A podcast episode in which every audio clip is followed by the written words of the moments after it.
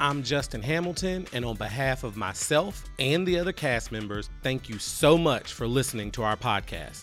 Whether you're familiar with D&D Play Podcast or not, I'm going to go through a quick explanation of how this podcast works. D&D stands for Dungeons & Dragons, which is a tabletop role-playing game. Essentially, the game has a bunch of rules and ideas that help you build fictional characters that go on adventures in a fictional world. In our podcast, myself and the other actors will be playing the fictional characters we created and taking you all on the adventures with us through audio format.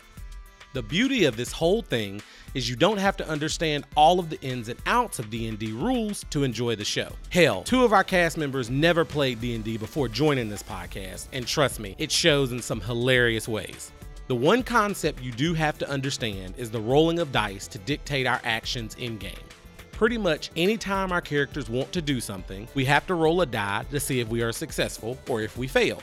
But we'll get more into that in episode 1.